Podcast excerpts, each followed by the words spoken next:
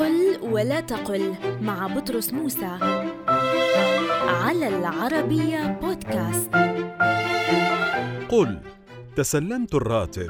ولا تقل استلمت الراتب. لأن الاستلام هو اللمس والتسلم هو الأخذ. فهل أنت تلمس راتبك أم تأخذه؟ إذا قل تسلمت الراتب. ولا تقل استلمت الراتب.